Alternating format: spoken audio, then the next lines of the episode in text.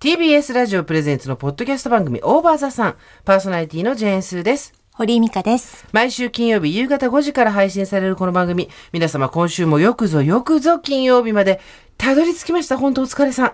毎回およそ30分、私、ジェーンスーと堀井美香さんが語らい、皆様から届いたメールを読み、太陽の向こう側をオーバーと目指していく、そんなトークプログラムとなっております。というわけで、はい。堀井さん、はい。何それあ、これはですね、あの、スマホを見るときって私ども首を下げてるじゃないですか。はいはもう私は金輪際、首を下げて、首を下に向けて、うなだれて携帯を見るということはいたしません。ですから、目線にこのスマホを置く機会を今回設置いたしました。なんてことはございません。ドン・キホーテとかで売ってる、あの、曲がる線みたいなのがついてて、こうクリップでガンって机とかに止めて、ギュギュギュンと曲がるこう棒みたいなのがあって、そこにカパッとはめるあれですね。もう世間では10年前からあった機会かもしれませはんいけれども、私は今ようやくこの手に入れました。あの、私たち今日本当はビューティーグッズ特集をやろうと思ったんですけど、ええそうですよ。ああのなたがだからビューティーグッズを1個持ってくるっていうそう話だったじそゃれないでがですすかね、アマゾンで届かないというですね、浮き目に遭いまして、もう近くまで来て来てるんね、ですもようそこまで来て、収録中に届くかもしこれんなにい。ちは、アマゾンですって来るかもしれないんですけど、ピンポン言うかもしれないんですけど、でなぜはい私たちがこのビええューティー、ええあの突然思い出したように私たちがやるでおなじみビューティー企画、ええええ今までも VIO とか、はいあと HIFU がどうのとかそうですよいろいろやりましたよ流ね行りましたよ流行りましたじゃないですよ VIO がい嘘をろつくんなよな社内に VIO、VIO 言 うようになりましたよ。そうそうですよね、はいであとそのエステがどうとかええやりましたけども、ええなぜ私たちがこう唐突にはい思いつきのような形でやるかというとですね、はいそこにはいつも田中みな実がいるんですね。そうなんです。先生がいらっしゃいますね。先生がですねあとあの先日私 あの田中みな実さんの「あったかタイム」というラジオに出演いたしまして、ええええでその時周に期的に回ってくるやつですね。そうなんです、周期的にあなたもよくゲストで出てらっしゃいますけどあの本当に5人ぐらいで回してるんじゃないかっていう ぐらいゲストがそう母さんとね、ああののあの歌手の長方野さんとあと歌手の方、ほえらホフディラ渋ンの谷に住んでる方、あそうそうホフディランの方そう、そう小宮山優さんとかねはいはいでだけで回してる謎の番組があるんですけれども、ええあちらの方にお邪魔いたしまして、ええで先日私たち、はいあの田中みな実さんから、はい、いただいたものがあったんですよねシャワーヘシャッド、ワーヘッドをいただきまして、それもなんかすごい高いやつなんですよ多分そうなんです。で調べてないですけど多分結構いい値段だろうなと、はいはいでそれをいただいて、はいええあのーせっかくだからねと思って開けたらですね、はい今すぐ使えみたいなことが書いてあって「今日から」っていうところに「てんてんてん」って書いてあってそれもその手紙がそっと下の方にしそうの入ってるっていうね忍ばせて。このお話詳しくはですね、はいあのラジコなどであの、はいとかポッドキャストなんかであのあったかタイム聞いていただければ詳しく話してるんですけどもその時に、えええええー堀井さんにはい、プレゼントをということで、ええ渡してくださいというのに預かってきました。あありがとうございます。まずお手紙でございます本当にあの子はね、こうやってね、いつもプレゼントをくださるんです。バレンタインのチョコレートですと堀い井うさんこにちゃん手と紙もで、見て、ハッピーバレンタインデー。いやーグラノーラチョコって言ってましたよね、あなたは確かね。はいでこれあがりがとうございま、すえっと、日本では売ってないなんとかかんとかさんがすごい今までパティシエとしてなんとかかんとかさんは活なん躍としてかたかんだんけとど。かさん読んでいいいですかあのおくらばせながらバレンタインです今年のサロン・デュ・ショコラで最も感動したマチュー・ルルナールと愛してやまないベルナシオンです何言ってるかわかりませんちょっと電話かかってきたから言っといて。またもしもしお茶かモーニングしたはんいです、これねこの人あの本当に忙しいんですけれども、ちょっと美香ちゃん、何の電話間違い電話だった。ね。間違い電話。なんだろうと思って出たら間違い電話だったわ。そんなことあなるんんですとねかさんの電話番号ですかって言われて、ええいや違いますって言わあれてでも何がすごいって登録してないのにっ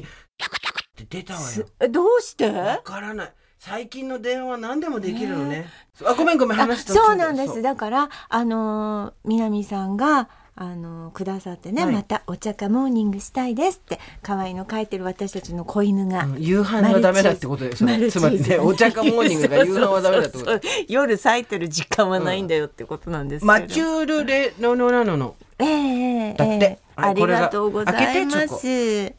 えでねそのチョコをそのマチュールさんはえっと、初めて自分のブランドとして出したやつで、今あの本当にサイコロ型のね大きな立方体のまあ素敵まず1段目にこうやって5つ粒が入ってます、でこれを食べていくと多分下にねまた下にあるんだと思いまますで野菜室で入れろってわかりました、うんじゃあだから野それ菜で室に入れますあとこれがどれどれグラノーラチョコでログジョロチョションあベロショシこョンれは、うんそれは何ですかこれはすごいよねタブレットチョコレートオーレえっ、とマチュールルナールそれがこれはベサロルンデュショベコラルナションベルナションえーありがとうございまあすのリヨンで買ってきたいやすごいほ本当んとリヨンでそうやだ海外で買ってきたんだよすごい今なんか海外行ってきたのあガチのャガチャ人、うんそうそうどうして知らないよ そんなとこまで知ら ないよ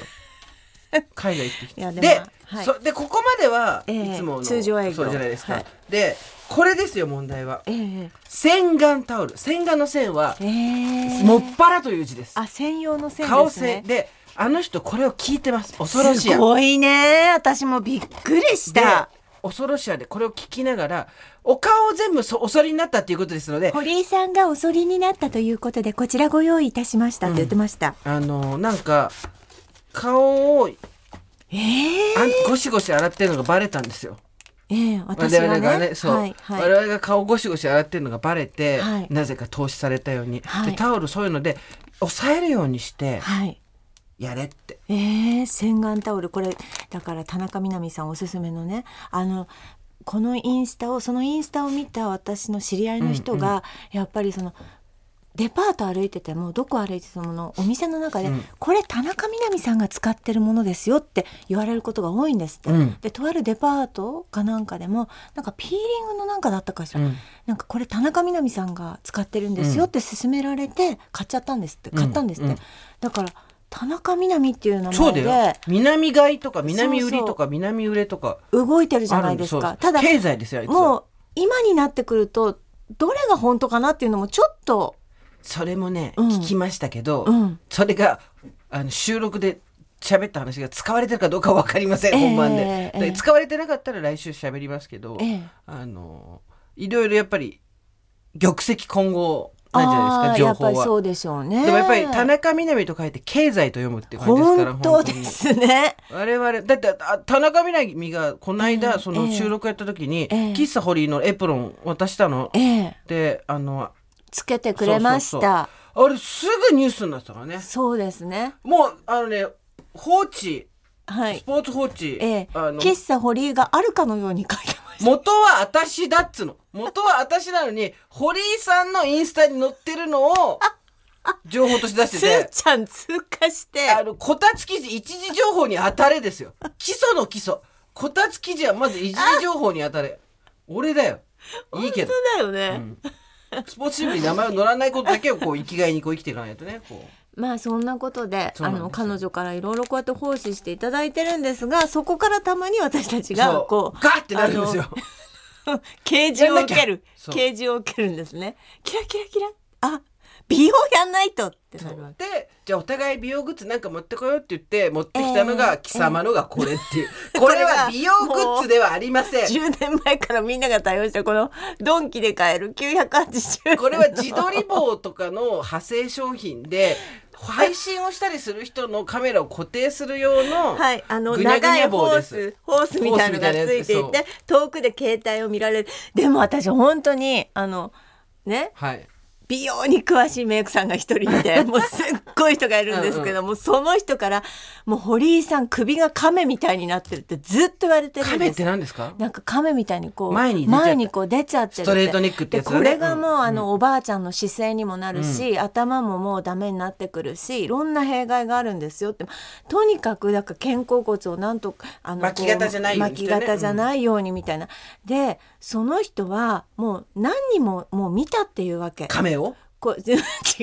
何人もこの携帯を今時、うんあの手で持たないで、こうやってこのホースを持ってあのお医者さんの待合室とか、えー、と美容院とかで見てる人たくさん見たってだから昔流行ってそのみんなこういうのをお家で使ってたかもしれないけど今外で使ってますよっていうわけ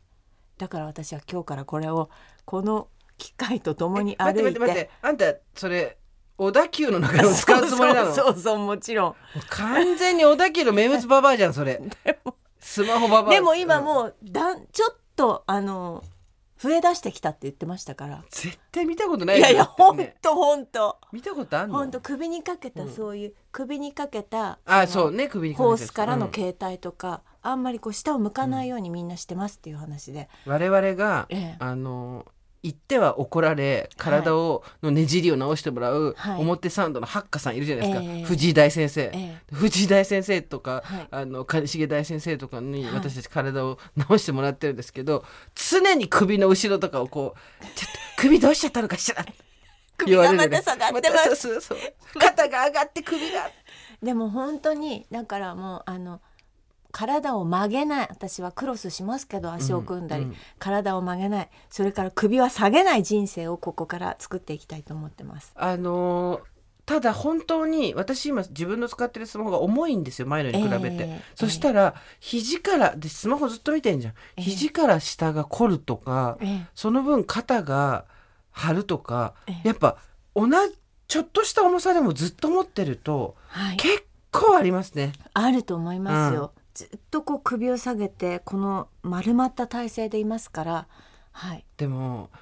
私といえば堀井さんいつも指をさされて笑われるスマホに顔面近づけ戦法じゃないですか。でしょあの目が見えなくてこそうれそう近くまで行くやつじゃないだからとにかく見るときにその目のところに手を持ってくるっていうのが大事ですって、まあそれもう何百万年ももう前やかれらてるやれてるやれてるスマホができたのここ数十話年だかからと思いますけれども、も、それを、ま、でも今ずっと始まってからこのはい携帯を私の目線の高さにこの紐でそうですね上げてますけれどうんうんも、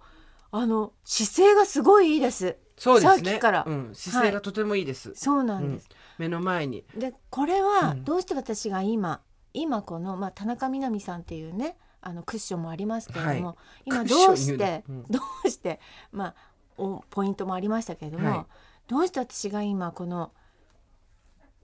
姿勢を正すっていうところに来たかって言いますとね、私ねあの人間ドックです。人ました間ドックです。美容の手前来ました人間ドック皆さんも人間ドックはしてください。人間ドックドック。あなた人間ドックはいつですか5月に予約しましたどうやらなんかそのためにいろいろやってるらしいじゃそなのいために今うっすらとステルスダイエットを始めていますよくないんです。ありのままに言ってくださあい。りのままの自分なんか受け入れられるかまあそれ嘘で素すけどのままの、素のままの人間ドック体験してきてください。いややっぱ年に1回人間ドックのために多少なりとも体調を整えようとするっていう努力で、あーまあ、それもありキープましていくすね。でどうしたんですか人間ドックは。私はあの毎年この受験シーズンにやってはるい、んです、なんでだよ合 否合否合判否定ですから自分の合否がね自分の合否がわかかるわけ、る、はいはい私ずっと今まで A 判定だったあんですそうなんだそれもすごいね低血圧だけは、うん低血圧なんですよ、うんうん80いくらですかそうらね言ってたよね、うん、はいですけどあれは別に A 判定とかなんか出ないんで、ずっと A 判定なんですけどこの度あの D 判定を2つ出しまして D って何ですかえっと精密検査送りですおいおいおいおいおいちょっとねねオーバーザさんって一人でぶ太陽の向こうが行かないでもらっていいね一人で行くのやめてもらっていいですかそれで、もうあの予約もしたんですけれどもあの人間ドックをね16回にわたって検査し続けるあそんつなけにてる、あの内村サマーズっていう番組がああ番組でねええずっと人間とかやっていろんな内タ村レントさんがね、うとんサマーズさんが16年41歳の時から人間ドックを1年に1回ずつやってる内村サマーズっていう番組の中の一つの企画があるんです。ははいいそれを今まで他人事人事だと思って見てきましたけどまた見返したら同じ症状がやっぱり私と同じ症状誰が これは病名につながりますから言いませんけどでもまだ病気じゃないですかえ病気ではないんですよねまだね精密検査手前ですから ちょっとそれはどういうハンコがもう押されるかわるかりませんけどかなり悪いですかなり悪いですいやねちょっと待って一年でなんでそんな悪化したの何やったのねそれで見たら同じ同じ病名を持ってる人がその3人の中にいたんですよ。ということはつまりでその人は言いました「俺死ぬんかい!」って言ってましたから私もちょっともあのー今聞いてる人がものすごく怖がっちゃってると思ううんいでやいやいやいや先に言っときますけど、はいあんた1年でなんとかってことはつまり生活習慣病だねそれ。いやわかん ないねえそれ生生活活一習年でもだってそういうものって一年でパッとま現あれるもそのうじそゃうでないですすか、そうですそうですけど、突然はいあのその調子で語ってるってことはいやいやちょっとわかんないですそれはそれも2個ですからね2個ワンツー来ましたか、はい、まあでも2箇所50ぐらいになると私も前回、去年一昨年ぐらいかなやった時にあ去年だやった時にびっくりしたのは、はい高血圧が出たんですよ初めて。ええで今まで血圧なんか一回も、はいで言うても範囲より2上とかそれぐらいなんで別に気にしなくていいですよだではあったんですけど、ええでも自分が高血圧っていうのになるなんて思ったこともなかったし、はいであとはそのでその話を周りにしたら、はいめちゃめちゃスレンダーな私の友達が、はい私高コレステロールって言われてやっぱね年齢であるんです確実に来るねあなたこれ高血圧はもうあの血管が硬くなっていくそうそうもう動脈硬化ですなんで待ってね もう倒おいおいれやますめちゃおいやめちゃ倒れますよ、ね、っていうかさマジでさ地上波見すぎだよあんた本当 にそれ地上波じゃないです今ネットフリックスです ネットフリックスですかネットフリックスでしかやってないですそれそれを ねうち様は、はい、あなるほどね、はいででももとそもと地上波だろだから でも、そこからの私あのもうずっとあの YouTube で、えっと眼科の方がやっている、えっと100年健康に生きるみたいな、うん本当になんかもうさずっと見てんですけどね私短絡それはね動脈硬化です それはあなたまずいですよ朝朝何召し上がってますか朝食べたり食べなかったりですねあそれはいけないですちょっと待ってお前何食ってんだよ朝食ってるとこ見たことないぞだから私ね朝ね起きるとねあの温かいカフェオレとかを飲むんですよ、はいあの血糖値上げないとって人だからね割とお砂糖とかその蜂蜜とかをたっぷり入れて、うんそしたらねちょっとちょっといいですか、んえー手帳出てきたあのただの紙の手帳よりシステム手帳って言い張るやつ出てきたいいですかあのえっとねえっと「みんなで生きよう100年チャンネル」っていうのがあるんですけあれども、の堀さんすでにもう目が見えてなくて引き気味になってますあのみんなで生きよう100年チャンネルで言ってたんですけど朝ごはんに一番悪いのはカフェオレなんです嘘でしょ 本当ですでカフェオレだから10日加糖飲料がまず悪い、まだ体糖化してくるからねそうで酸化すと糖そう化がですだか良くならいかそら、ね、の甘いうんものだの、まあ、だ糖分の多いああう糖分の多い菓子パンもそうですよねなんかそういうことを言ってましたはいでもね田中みな実はものすごい量の果物を一日食べるんだよあいつ かは。だからでもそうで果糖は大丈夫なんだっていうよくわかんないルールを作ってました朝ねそうですよね朝じゃないですあの人も一一日中で日す中かジップロックにものすごいもうゴリラかっていうぐらい果物入れて持ち歩いてますからそれいいんですか本当にでもだからあの本当にえっ、とその血管を、はいまあ、あの毛細血管が張り巡らされてるわけですね、それが10万キロにも及ぶんだそうですもう聞いてきたこと右から左でひどいなお前100年チャンネルで言ってたのもん、はいはいでだから血管に生かされてるんですだから血管が、にどれだけいい血を流すかによって違ってくるんですあのさ上堀もそれぐらいいい加減にやってもらっていいねあのちょっと聞いてきた話なんですけどって 耳あの聞きかじったことをさも自分が学んできたことのように喋るっていうのやってもらっていいですかあっちでもで、ん結局何を食べたらいいんですかはいっていうのはもうこれは本当に納豆、うん納豆、はいタンパク質納豆それから豆腐豆腐大豆類、うんうんねおめえが最も 食わねえやつじゃねえか嫌いなもんばっかり発酵食品とかタンパク質とかっていうのは堀井さん確かに足りてないと思いますし、はいまあ、私も決して健康的な食生活ではないので、ええ体重もオーバーしてますから何とも言えませんけども、はいはいまああの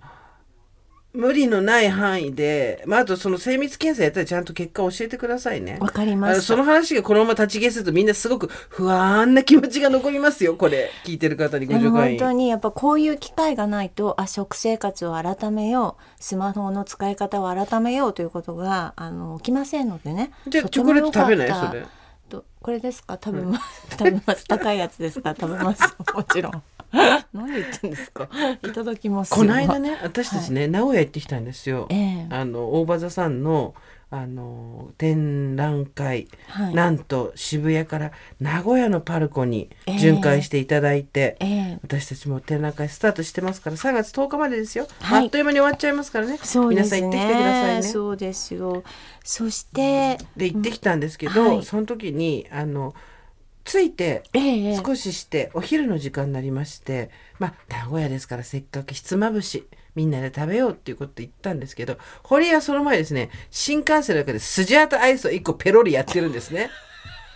ペロリやってるとか言わないでよあのですね、あの、まあ、あの、スジャータのアイスを食べましょうっていう、ええまあ、ちょっと、この今日の番組の後半で話しますけど、はいあれのあったんで、そういうのがあったんで、でも、ええ一口食べたらそれでいいんですよ。はい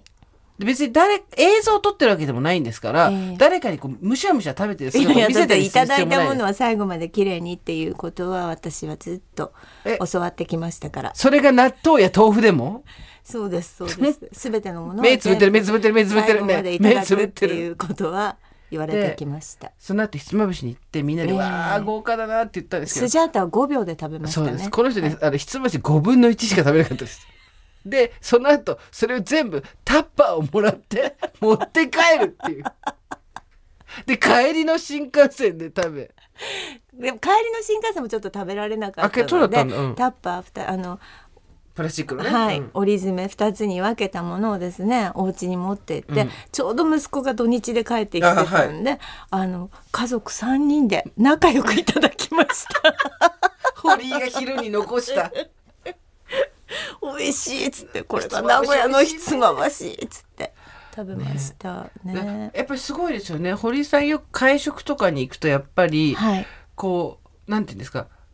なぜ突然食事になるとあんなに食べられなくなるのか、お菓子だと本当に無限に食べられるじゃないですか比はい較的、はいはいでも食事になった途端はい何なんですかねあ れねプレッシャーなんですねいわゆるプレッシャーうんなんかそのご飯がどどってくる感じにもう耐えられなくなっちゃ意う味わかんないあでもそれ前も言ってたよねみんなが食べてるのを見ただけでプレッシャーになるって言ってたよね私もあんなに頑張んなきゃいけないんだと思うとすっごいプレッシャーになるんですね。一回私と堀井さんで京都行って、ええお泊まりしたことあったじゃないですか、ええはいお部屋にご飯を持ってきてもらうタイプのはい素敵なお宿だったんですけど、ええ素敵でしたこいつもう全部私とかでですよね。シュッシュシュッシュシュッシュシュッシュこっちにまあ綺麗素敵ペロって食べたらあと残り全部シュッて私のとこあちらのお客様からみたいな感じでまたさだいいコンビなんですよよく食べる私とあそそううですでもないあそうなですたっていうのははい。本で当にもはい。あのあなたもたくさんいただいて美味しかったですね。ひつまぶ名しも古ね、屋最高だったね、うんだから本当にあのでそれトークイベントがあったんですけどそのええイベントの最前後にあの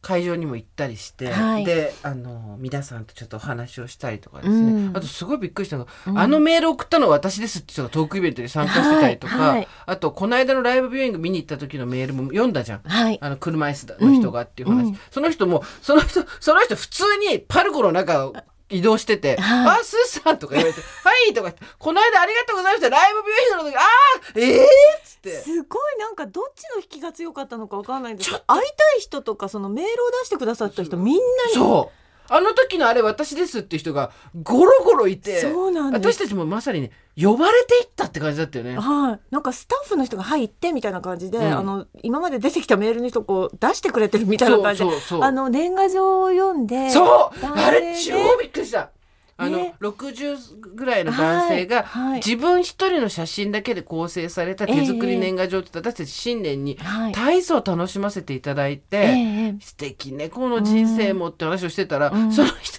その人もあのパルコの連絡通路みたいなところで「はいあ先日あの年賀状読んでくださってありがとうございました」さーっってと向行こうこうさーって行こうですから「待て待て待て待て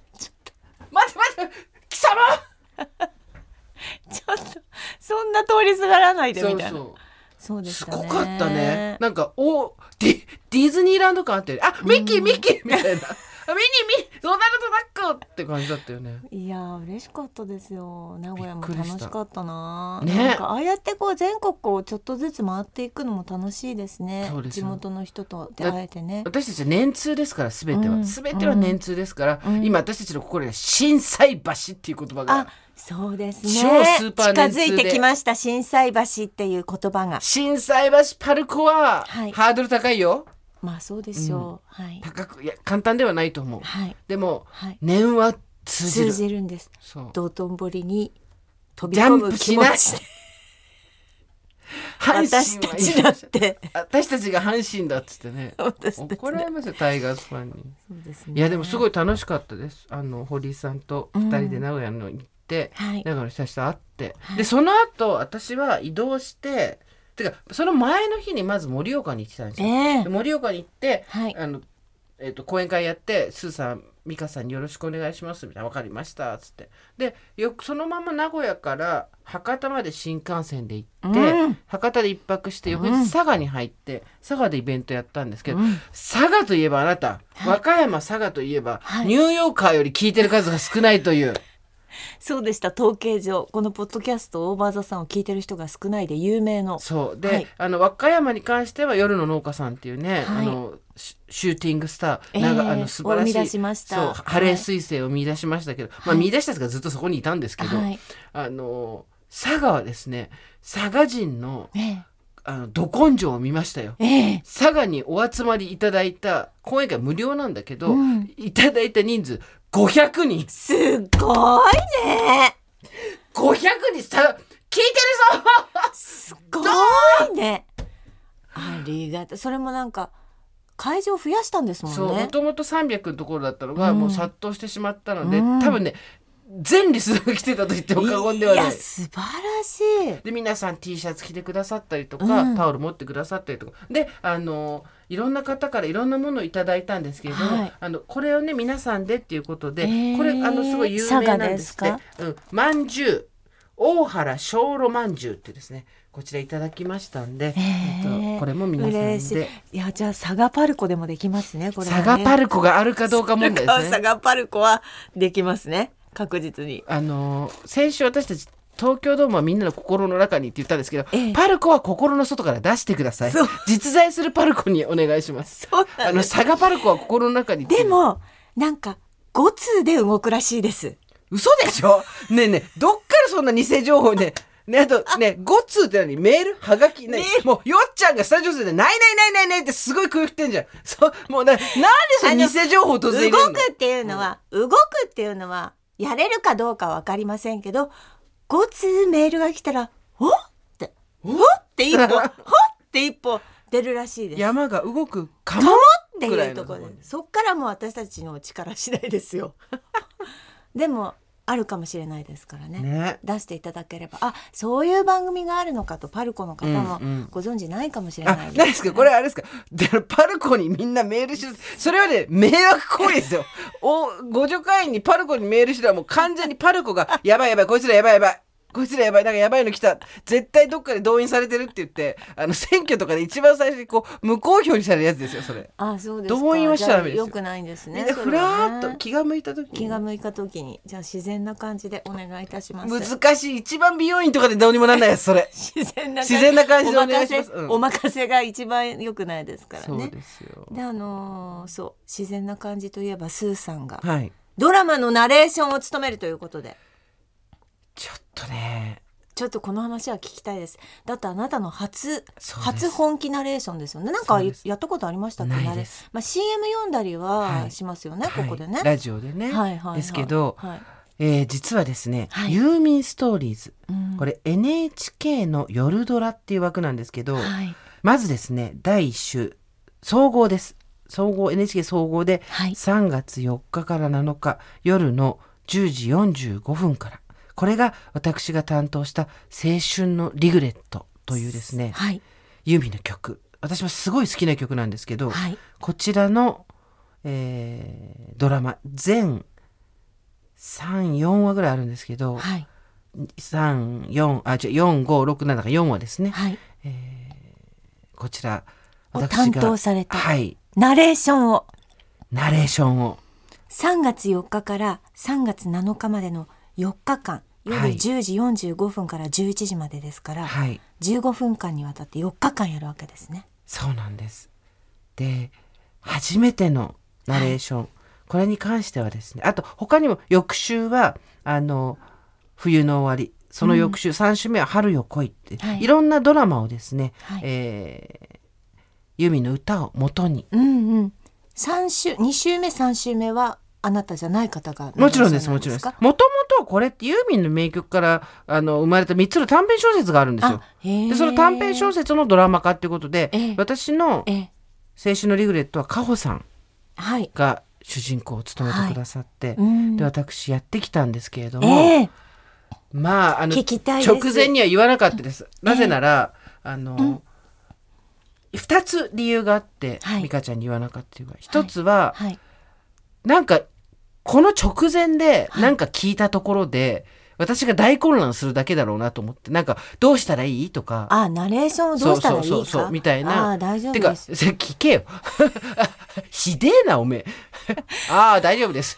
私聞かれても適当なことしか言わないからそうそれもそうなんだけど、はいナレーションを、はいえーやるってことが決まった時に受けたんですけどえ私え今年は新しいことをやってみようと思ったら気軽に、うんあのハードル飛び越えていこうっていうふうに自分で思ってたんで、うんうん今までだったらめっそうもない私なんかがって言ってたんですけど、じゃあやってみようって言って、えーお受けした時にどうしようかな美香ちゃんに言おうかなどうしようかなって一番最初に思いましたやっぱり。はいだけどロープ中のロープじゃないですかプロ中のプロの人に私過去に一回それで失敗してんですよ。ええプロ中のプロの人に、ええその人のやってる本業の仕事を私がちょっと振られたことがあって「えこれどうしたらやっていいの教えて」ってすごく気軽にちょっと親しくなりたいみたいな横島な心もあって「教えて」って言ったらまあ超プロの方だったんで多分生半可中途半端なことは教えられないと思って結構しっかりご指導いただいて、はい逆に負担をすごくかけてしまったことがあったんですよう。んでじゃあそれで期待がその何十年っていうプロの人にうん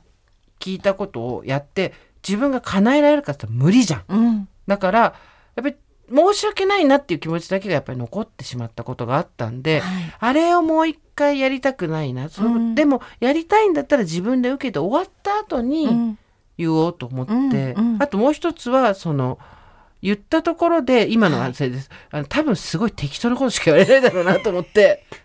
適それを、うん、適当にやるか一時ずつやるかどどういう特ことだ訓ねするかそうどっちかです私の場合そうそうなんだよね、はいで一時速特訓するのはそもそも非現実的だし、はい私がその声かけられた時点である種の素人臭いものが欲しいわけじゃん、ええ向こうは。ええええっていうことであれば、はいそのまま行こうと思って行ったんですけど、はい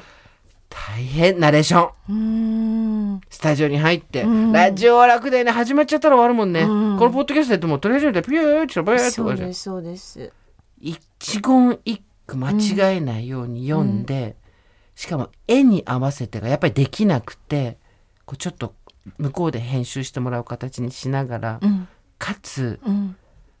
今のもすごい良かったんですけど、うんもうワンパターン取ってみましょうっていうのを、うんうんじゃあどうしたらいいのうんでも向こうはやっぱりどんいろんな可能性があると思ってるから、うん私たちには逆に言わないんですよもうそこでこっちが決め決めに入ってるなってもう向こうも分かってるから、でも多分すーちゃんみたいなそのもう柔らかい人は対応できる人はいろんな可能性を引き出したいんだと思います向こうが。そうかそれをこう引き出すのが楽しいんですよねきっとディレクターさんとかはね。美香ちゃんが、はいまあ、子供の頃音読を親に練習しなさいって言われたとこから始まったじゃないですかナレーション的なものは。はい、でそこから、まあ、しアナウンサーになった時に「君ナレーションいいよ」って言ってくれた先輩がいて、はい会社の中で。から初めてあナレーションの仕事をやってますって自分で言えるなっていうぐらいになるまでどれぐらいかかりましたうーんどこが起点でしたっけ会社員に入ってから、うん入ってから自分でナレーションできますって言えるようになったのは、えー30年じゃないですかちょっと27ね年とあかのじゃないですかさあのさ伝統工芸の匠みたいなこと言うのやめてもらえいやでも私本今当そうですよはい本当にそうでちすょやめる直前じゃんもうマジでそうですねだからやめたんじゃない ですかはい技術だけ技術だけ身につけてやめて くなんだいやえそんなにかかります何なんだろうね、そのナレーションって私たちさあって当たり前だと思ってるから、ええええほとんど気払ってない人もたくさんいると思うんですよナレーションっていうものにだけど、一回私美香ちゃんに「これ何が違うの?」って連絡したら「あこれは声優さんがやってるんだよ」って言って教えてくれたことあったじゃん。うんあのいわゆる再現ドラマとかそういうので今までだったらナレーターだった人が、うんテレビで見てて聞いてて全然聴感上違くて、うん何が違うんだろうと思ってすぐ連絡したら、あこれは多分そのナレーションの部分を声優さんがやってるからだよって言ってて、あそうか声の仕事でもうんナレーターと声優さんって全然違うんだとか自分が喋る仕事をしておきながら、うんで実際やってみると言葉をちゃんとなんていうの粒立てて置きに行くってほんと難しいのよね難しいと思います。ペロペロ喋ってるのと違うんだよね、うあれん、そうかやっぱ30年近くかかったのねあなたね、うんだからあなたも今おいくつですか？今50 だよじゃあ八十になマっジたから ナレーションの名手入にれな歯る。しながらいやいやだからやっぱり、いろんなものを試してみようとははい思ったはし、いはい。それはすごいなハードとルをそ思うって。超えてみようと思ったけど、うんこうやって試してみることと、うんできますは全然別のことだから、私やっぱりそれも同じこともあのできますって言えることをうん。ちゃんと作んなきゃなと思った。でもそれはエッセイでありパーソナリティでありじゃないですか。でもあなたがやっぱ30年って言ったものじゃないけどエッセイ書けますかって言われたらまあ書けますよだけど、うんなんて言うんだろうエッセイを書いてなんて言ったらいいんだろうなラジオも喋れますかって言ったら喋れますけど、うんなんて言うんだろうなやっぱりそこに対してその美香ちゃんがさっき言ったような多分そのナレーションできますっていう言葉と自分がピタッとはまるとこまで二十何年だと思うんですけど、うんうんそのピタまではまだ全然いかないね。いやピタッともうだから私なんてのまあ権下でもあったのでそうで すねそうですねはいうんそれがだんだん外れてきてナレーションに関してはそのいやいや堀井さんうまいですよねって言われた時にいやいや私なんてってもう言わなくなりました、ただね今日ですね最近多いんですけどあのこの前もその美術館のナレーションやってくださいって言われて、うんうん最初にデモが送られてくるんですよ、うんうんこういう感じで読むんです、はいはいで離れたところで私東京であのスタジオで撮ってそれを向こうにデータを送るっていうんうんうやり方を今してるんで、最初にデモが送られてくるんですけどそれがめちゃくちゃうまいんです めちゃくちゃうまくって、でもよく聞くとアクセントが若干ずれるんですよだからこれ誰ですかって聞くと AI なんですうわーめちゃめちゃ上手えでえ若干アクセントがよじれる、でもちろん間もないし感情もない、うんうん私みたいに間でなんかくねらせたりとか変な色気をつけて読まない、うんストレートなまんまのすごく聞きやすい AI のデータが送られてくるからびっくりするんです。ででそれ何回もあって今日も実うはんしっかりしたものを読んできたんですね、うんうん最初に聞かされたのが素晴らしいナレーションで、うん AI だったんです。これはだ来ましたよで。関係者がいっぱいいる中で私は AI に負けるもんかと思ってナレーションしました今日 AI に負けてなるものかと思っ AI なんてしましたその前に、えー AI ってうまいんですよねとかいうエクスキューズも入れながら、絶対負けてない機械機械とナレーション争ってきました今日すごいね。さすがだよ。感情のない機械と。と絶対負けてなるものかって思ってきましたけど、だから本当にあのすーちゃんが今ナレーションをしたわけじゃないですか。うんうんで戻るとやっぱり最初のそのねなんか小手先とかうん AI と比べるとか、その間がなんとかとか粒だってとかいうことじゃないんだと思います多分すーちゃんのそのスタートの NHK の演出家さんが望んだすーちゃんのしゃべりとか何にも形作られてないそのスタート地点の、えっとナレーションとかしゃべりの尊さこれを NHK の人たちはやってほしかったんだと思いますよ。何事もそうですよね、うん初めてやった時のあのみずみずしい感じとかそうさらさら水が流れていくような感じっていうのは、はい確かに何物にも変え難いし、うんでもあれはやっぱ一瞬じゃないですか、うん一1回そ2う回、ね3回じゃないですかでもそれを持続するっていう手もあるんですよ。それあのやっぱり物忘れに相当取りつかれないと毎回ドヘタではないんです。それは味だから味を持ち続けるっていう良さもあって、すーちゃんの喋りがすごい今聞きたいんですけど、そのナレーションどういう風にやったか。それをそのままのパターンでずっとやっていくっていう手もすごくあるんです。ただやっぱり人って上手になりたいとかまあ、上手な人の真似をしたいとかなっちゃうから、エゴが出てくるよそねうだんだん形が一緒になってきちゃう、うんうんであのちょっと熱くなっちゃいましたけどあのナレーションを教えに行ってた時期があるんです、うんうんうん私昔何年かそのある、えーまあ、新人たちはいはいはいはい何十人も研究生に教えてくれっていうので行ったんです、すごくもうたどたどしくって、うんもう商品にならないわけその喋りが、うんうんうん粒立ってないし、うんうん何商品名言ってるか全然わかんないけど、うんうんでも最高なのその男の子でうんなんかなんか喋り方真似できないけど、うん最高の喋りなんです、うんこれを滑舌とか私が直すことによって、うんうん失ってしまう方が大きいと思って、でも俳優さんって言葉もわからなきゃいけないからそうだ聞こえなきゃいけないからねそうなんかこの子のこのダラダラ、うんもう何喋ってるかわかんないような個性も伸ばしたいけどセリフとして言葉をちゃんと言わせなきゃいけないその中間を狙っていかないといけないので。難しいせめぎ合いうん、でやっぱりすごい努力家だから、うん一生懸命練習してきて、次の日ラ行とかすごいしっかりしてくるともう私焦っちゃって、うんもうやんもなうもくうていいもうもうもうもうもう練習しなくていいからだからその持ってるものをそのままその初々しいうんさっき言ってたけど、すーちゃんである語りっていうのをそのまま持っていく難しさそうはあねります、あの素の状態がやっぱり出ますから、うん技術がない時って、うん素をカバーして慣らしていくのが技術っていうものじゃないですか、はいで私たちのダンスもマジックも、うんあれ一回なんですよそうですだからあれを恋なくあのパターンでできると素晴らしいなとは思ってますよ、なんかあのそうねでへへ、うんうんでへへっていうのが味を占めちゃうんじゃなくって、うんうんあの状態でできるのはいいなと思いますけど、うんまあいずれだから私は結局それを突き詰めていったら AI と競うことになってしまったわけですよ。手塚治虫みたいな話になってでもそういうことです。そうだよねはい、そうだよね自分の個性をすごくそのまま持ち続けて何にも染まることなく型にはまることなく持続してったら AI と競うことはなかったんうです。んうんけどやっぱりこう精密さとか求められるものとか型とかを自分で学習してしまったがゆえに、今日 AI に嫉妬したんです私 は。絶対いい絶話だな対負けないと思ったんです。どうでしたその勝負はえいやまだまだか勝ってると思いますけど、まあ、うんナレーションって究極ね、ナレーションって究極聞く人渡される人のよしああのの思いなんですそようだよね、まあ何でもそうじゃないですか、うんそう受け手の映ね画そう受け手の好き嫌いなんそうででそすよれねは分からないです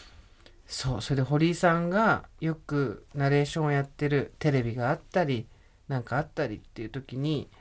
本当に普通に聞いてるんですけどあの同じことをやろうとすると絶対にどんなに短い一文でもどこかが発音が変になったり句読点の置き方がおかしくなったりイントネーションがおかしくなったり絶対するわけよ。ひまわりとかだって 多分だってゴンギツネの「もう」でも1時間やってた人がさ懐かしいなゴンギツネ懐かしいねそうなんだけどでもそうねそれを突き詰めていって自分自身の中でのその揺らぎみたいなものををに甘えずやっていくと最終的には AI と戦うことになるわけだそうなんですよねウサインボルトってことでしょそうだと思う機械とたあの車と勝負するみたいなことでしょ いやいやだってあっちがどっちが早精いか密に作られたものってあっちなんだもん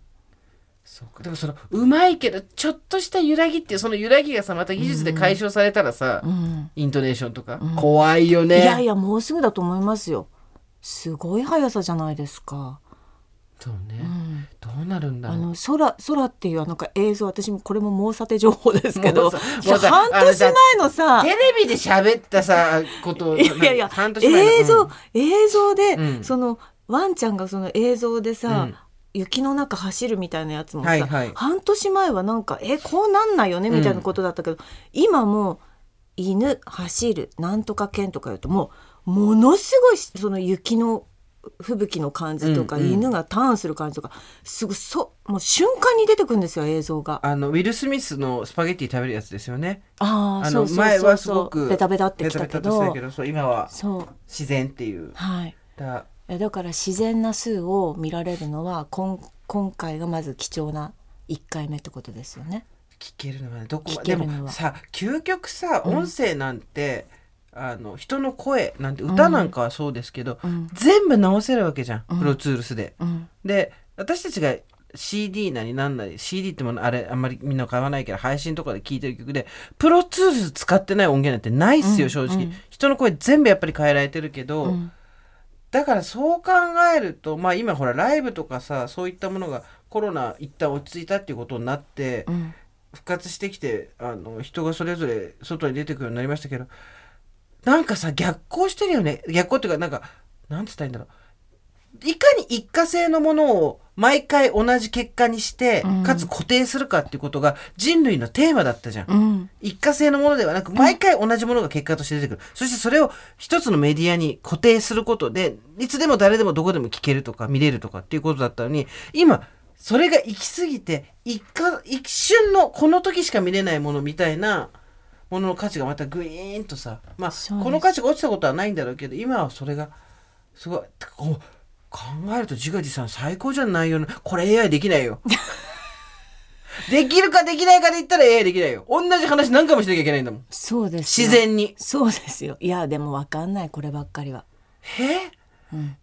?AI オーバーでさ、出てくんのこういうなんかミステイクとか何度もやっちゃうやつとか、もうだって巧みに取り入れていけるわけじゃないですか人の名前を間違えてしまったりとか、そうですはい記憶違いとか、はいえ、AI のちょ AI こちょが。こ入れるんですいよや、できないと。それはね、また先の話だと思う。正確性を出すっていうことは多分できるけど、自然な間違いってすごい難しいもん。だ全統計から絶対癖があるんだって私 たちこの辺りになってくるとこけるとか同じ話し始めると かわけわかんないこと言い出すとか、うんうんそういうの全部だからあれすんですよえ。でもさ170何回やってたよビューティー情報って言った時に AI が唐突に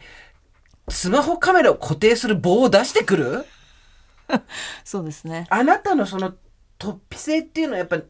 なんて言うんだろうなナレーションは確かに AI との戦い僅差だと思うんですけど、ええ僅差になってくると思うんですけど今後技術によって、えまだリードしてますか。うんこっちはね4週半ぐらい 勝ってるよリリードこのアブストラクトさは AI 無理ただここに追いつくことが合ってるかはわかりません。AI が追いつくことがあ成功さに追いついた方がいいのかもしれない。それはわからな確いかに私は。このランダムなものを作ってどうするっていうでもあと今日そのスタジオで、はいまあちょっと私もううろ覚えですけれどもね出たうろ覚え俺たちの得意技うろ覚え偉い人たちが偉い人たちが話してたのはですよ、そのプレゼン資料を作る、その動画みたいのを作る今まではパッケージだったんですよ、はいパッケージで作ってドンって渡して、んその映像制作のような形で、うんうんうんねそれを今あのーパワーポみたいなもので全部瞬時に作っちゃうんですよ、んうんだからカンパケとして渡すんじゃなくて、いつでも差し替えそのプレゼンをかける何秒前にあここ違ったっていう時にその VTR 自体をパッと書き換えられるようにすごいね今もうそのやり方で今回も上がってきましただからあの今までは映像さんカメラ撮ってかんそうだよね編集して一個のパッケージにして送ってきてそれが私が声をつけるっていうやり方だったんですけどもうそこでちゃちゃちゃっとこうなんていうんですかあのパワポでプレゼン資料のようにこう変えていきつつ、動画に仕上げるっていうのをやってました AI だそうで AI のデモテープでそこに私は負けるか負けるか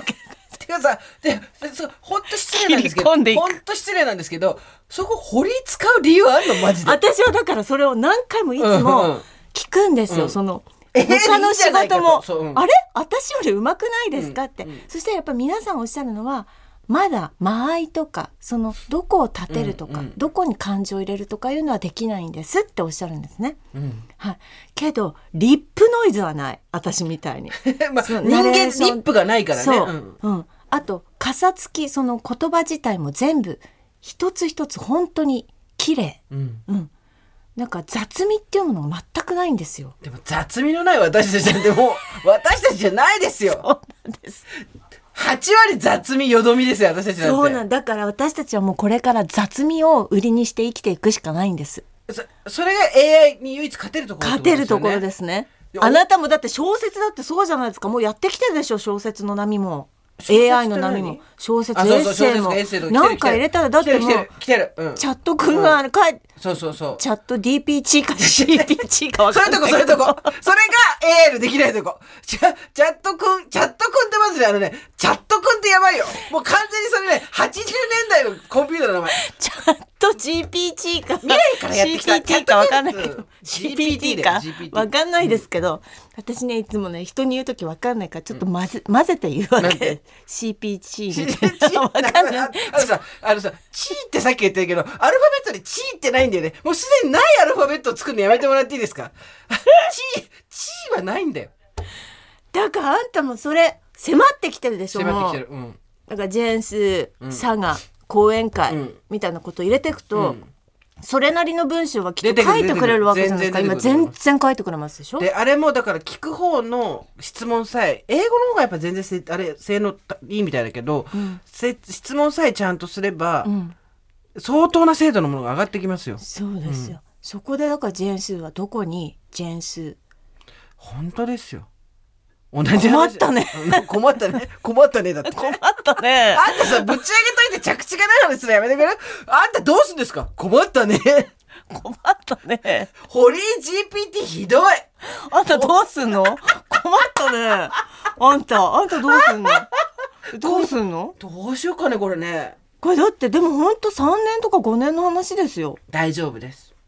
お理由がありますお聞きたいねチャット GPT もそうですけど何か書いてるものとか、はい歌を歌ってるとか、はいシンガーとかいろいろあるじゃないですか基本的にはやっぱりお金になるところの技術っていうのが増えるんですよ。ええ発達していくんですよお金、ええ小説もコラムもそんなに売れないんで そこののそこの機能はそんなに伸びません。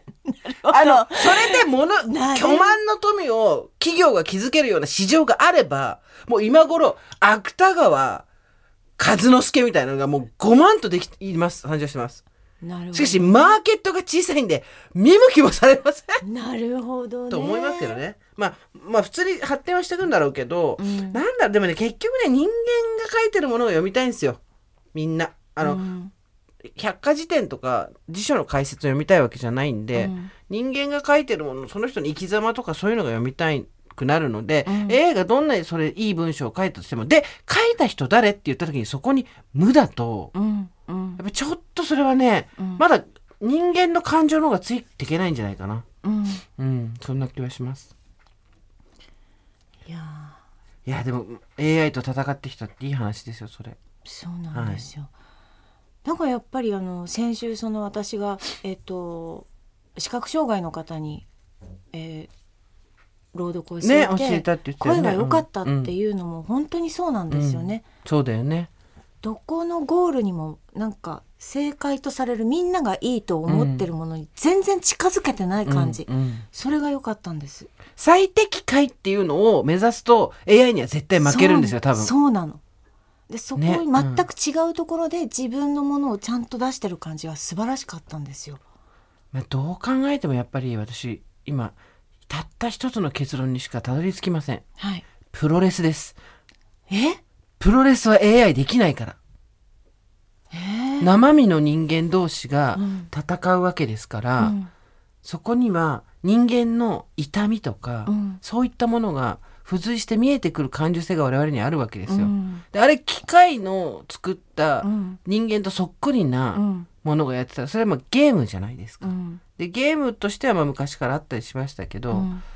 プロレスだなやっぱり最終的にはプロレスです。スポーツとかプロレスってことそうそうですそうそうスポーツもそうですスポーツとかねボクシングとかもそうだし、うんでもなんまあでかもさこの前めっちゃ歩いてましたよロボットこうやってでもだからあれに何かを私たちの感情がうん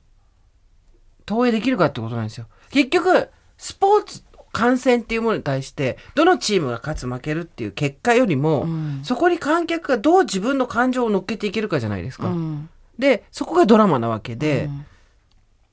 AI 相手に私たちが乗っけていけるかだよね。うんそのまあアニメだったりとうか、んえーそういったものには乗っけていけるんで、どっちかっていうとアジア人私たち日本人は比較的そういうのは得意な方だと思うんですけど、そこには存在しでもそれはやっぱそれキャラクターなわけじゃん。そこにどうだろうなスポーツを全部 AI のだからそこに存在しない人間がやる競うっていうことの意味というかで何か喚起される感情ってあんのかな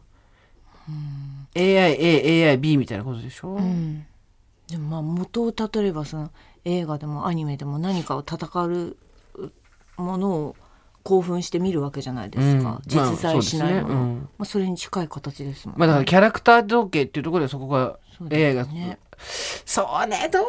うなスポーツいやあの今一番さす究極的に最高瞬間視聴率が取れるのって今スポーツだけじゃないですか、うん誰もさっき話した一過性のものんを、その瞬間にしかできない再現が不可能なもの、うん再現が不可能なものっていうのをあのそのタイミング同じ時間で生で見るっていうことだから、あのが価値があるっていうふうになってきてるところとそれをやってるのが生身の人間であるってことは多分相当き近いところにある話だと思うんですよ。うんでそれを生身の人間じゃないだからいつでもできる人がこっちが作ったストーリーでそのままきちんと綺麗にやってくれるっていうその最適解じゃないですかそれって、うん果たしてそれが人の心を掴み続けられるのかちょっとわからねえてか AI がどんなにすごくなってもうちらの感受性がそこまで発達しない気がするうんわからんけどまああの要は今の話はですねはいジェンスーのナレーションが3月4日から7日まであります AI から程遠いナレーションそうですが今今しかないですそうですあのこのチャンスを逃すなっていうことですこれからこいつはどんどんあのねえ笑いながらなんだこ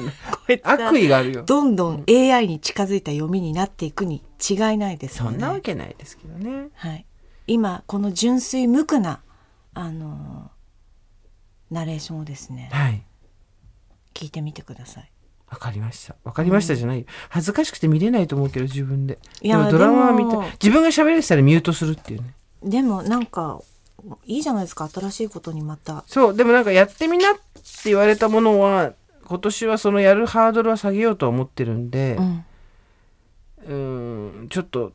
なんだそれはまあダンスとかとに味しめたってとこあるんですけど、んやっぱ楽しかったし、うんなんだそれこそ今日今日話適当に始めてビューティー団から始めた割にはよくまとまったなと思うんだけど最適解に近づけるっていうことさえしなければ、はい全てのことは楽しいんですよ。まあそうですね、ただ、そうねあなたがやってるように仕事としてはい最適解に近づけるっていうそのはい町の工場の職人が実はロケットの部品作ってるみたいな、うんこの1ミリのところは人間じゃないとうん成功のものができないっていうところに、それを頂きとして目指していくっていうあなたの生き方はすごく素敵だし素晴らしいとも思いますはい私はアブストラクトの方でいきます じねゃあはいそろそろはい今日も何のあの計画もなく話し始めた割にはですね、ええええあのテレビで聞きかじった話ネットで読んだ話をベースにですね YouTube で見た話納豆が大事だというもう何万年も語られている話をそう織り交ぜあとあと AI に仕事が奪われるっていうもうあの私は AI に負けないっていうあのですねす10年以ごい上、すごい、すっごい頑張ってたの、私ナレーション今日。すっごい頑張って、あれこれ誰と争ってんだろうって思ったら AI だったの。びっくりした、自分で。びっくりしたわい。や星新一みたいですよあ私ショートショー AI と今し、AI に今勝とう、嫉妬してるって思ったの。そう嫉こん妬してたんだよ、え嫉っ妬。と負けようとかじゃない、勝とうとか勝ち負けじゃない。嫉妬してたの。あれは。みんなが AI うまいなって思ってるでしょ、みたいなことだったんですよ。と言いながら堀さんは机を挟机に挟まれたですね、はい机に挟まれたというか机の端を挟んでいる、えーそのニョキニョキ棒みたいなのをそ外してして今時間を見たら、ああこれ新橋ね新橋で5分で着くかなと思さっあて行こう行こう 行こう行こう こういうところがねはいそうですいねませんうジェーンスーと堀井美香のオーバーザさんさあ、ミカちゃん。はい。ここでお手紙届いております。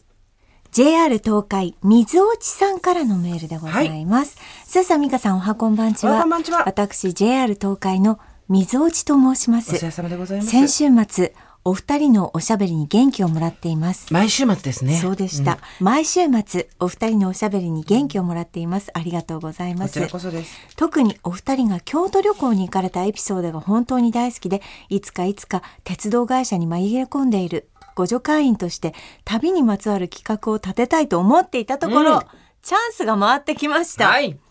現在 JR 東海では推し旅という皆さんが推し活をもっと楽しめるように様々な推しとコラボした旅の楽しみを提供しているブランドがございます。アニメ作品、アーティストや動物園とのコラボで推し動物の主になるといった変わり種まで様々なコラボをしている中で、私の推しであるオーバーザさん企画を紛れ込ませたところ、なんと上司の了承を得ることに成功しました。おめでとうございます。ご成功おめでとうございます。紛れ込ませがちです、私たちのことを。東海道新幹線の速度を計測して乗っている人だけコンテンツを提供できるというちょっとすごい仕組みがありまして、ねえそれを活用した新幹線車内だけで聞ける特別エピソードの配信とコラボサイトでは新幹線車内で希望のスンスが流れるボタンを押すとスンスが成長するという謎コンテンツも作らせていただきました。はい。スンスを育てるとスマホ壁紙がもらえます、また皆様からお取り寄せいただいた新幹線のエピソードにもお腹を抱えて笑ったりついほろりと泣いてしまったり、そうね素敵な思い出を共有してくださり本当にありがとうございました東京新大阪と営業エリアに限定されてしまうのが心苦しいのですが京都はもちろん東海道エリアには様々な魅力が詰まった旅行先がございます私も月末に名古屋で降りてお伊勢さんに行きたいなと思っていますぜひご助会員の皆様がこの春旅に出るきっかけの一つとして楽しんでいただけますように追伸ご助会員の運動会や団体旅行も楽しみにしておりますとのことですありがとうございます。ありがとうございます。本当にね、こうやって、はい。まるで工作員のように、ええ、一人一人、忍び様々な場所に忍び込んで忍、び込ませ。忍びとです。あの、はいご助会員と書いて忍びと読むっていうね。そうですね。なんとですねま、紛れ込ませ。はい。あの、JR 東海、東海道新幹線とのコラボ企画。ええ、あの、車内でしか聞くことができない限定コンテンツというのを前回やらせていただきまして、はい第1弾、いつものスタジオで新幹線と私を収録しましたね、美香さん。そうなんです。で、速度が上がってくると新幹線の中で聞けるという。私たちもこの間名古屋に行った時に聞きました。え楽しかえったね。楽しかった。あとあの、ヒヤセンスを育てるのが楽しかったですね。あなた2回ぐらい枯らしたんでしょ二回からして三回目でようやくもうかあの咲いた時にはちょっと飛び上がりましたありがとうございます私は1回目もちゃんと探し、2回目はちゃんと増えて2本になりましたから。そうだよやはりね。ちゃんとあの手が込んでいて一そ本う咲いたり二本咲そいうなたんでりすとか枯れたりするんですよそうなんですよ。ここで皆さんの引きを試してください。そうなんです。面白いですが、そんなこともありつつですね。はい。実は私ども